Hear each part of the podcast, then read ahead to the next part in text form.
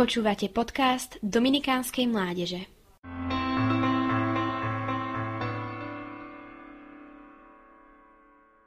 Bartolomej Na čo asi myslela Druzila, dcera populistického vladára Heroda Agripu, ktorý nám vyrobil prvokresťanského mučeníka Jakuba, keď zbadala nad horou väzu obrovitánsky blízkajúci sa kúdoľ dymu v tvare borovice a prach páchnúci sírov jej smrtnou pečaťou zliepal oči.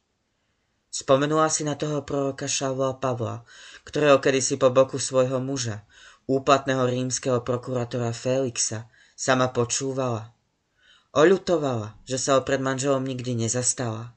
Cítila vinu, že v živote vystriedala, ako historici dokazujú, viacero mužov, kým slovám o spravodlivosti, zdržanlivosti a budúcom súde veľmi nenačúvala. Teraz zomierala spolu so svojím synom. Vyslovila predtým, než jej srdce na veky skamenelo spolu s mestom, aspoň Adonaj, odpust mi všetko. Pompeje v roku 79 pri najväčšej sopečnej katastrofe v histórii ľahli popolom a okrem Druzily si pohroma vyžiadala aspoň ďalších tisíc obetí. Sutiny a vyvreté horniny však neostali do 19. storočia, keď sa v starodávnych ruinách začali výkopové práce len na predmetoch. Práve v tom čase prišiel právnik Bartolomej Longo medzi miestnych Pompejčanov, pričom tí nevedeli ani toľko, čo je to trojica, kradli, vraždili, boli poverčiví a ľahostajní, takže už aj miestny farár rezignoval na snahy o katechézu. Longo však cítil, že musí splatiť Bohu nemalý dlh za dar svojho obrátenia. V tomto duchovne spopolnenom regióne sa rozhodol začať vytrvalý ružencový apoštolát.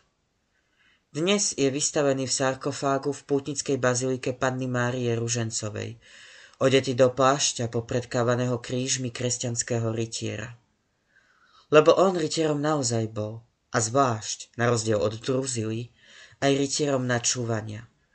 Hoci na univerzite prestal veriť v Boha a upadol do okultizmu, čo mal ťažké psychické problémy a samovražedné myšlienky, obratil sa práve vďaka načúvaniu oslobodzujúcim slovám dominikánskych bratov, ktorí ho tak zachránili pred istou smrťou a sám sa neskôr stal terciárom rehole kazateľov.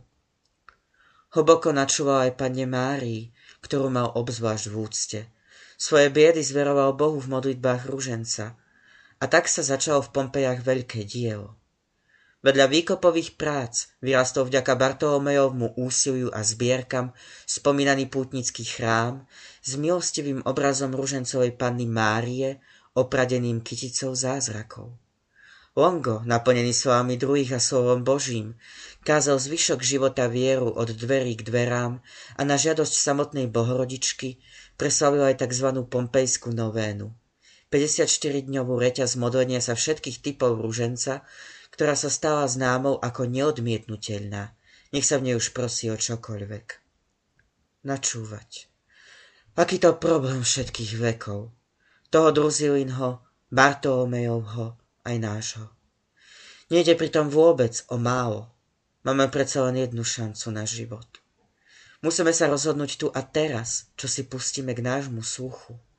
A hoci v rámci slobodnej vole môžeme ísť za rôznymi sirénami, Bohu sa z našej prirodzenosti aj tak nevyhneme. Veď sme stvorení na jeho obraz a podobu.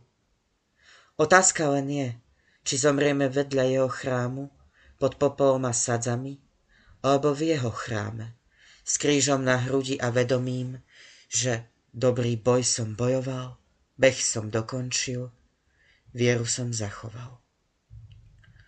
Blahoslavený Bartolomej, patron ľudí búdiacich v depresiách a úzkostiach, apoštol načúvania nádejí Ježiša Krista, skrz modlitbu svätého Ruženca vedúcu do neba. Oroduj za všetkých nás smutných a stratených aby sa dusivý popol v duši rozptýlil a pach síry v našich útrobách nahradilo kadido vytrvalých a neodmietnutelných modlitieb na slávu nášho Boha.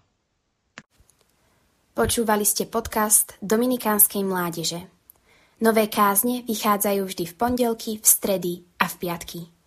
Nájdete nás na našich sociálnych sieťach na Facebooku a Instagrame pod názvom Adom Dominikánska mládež.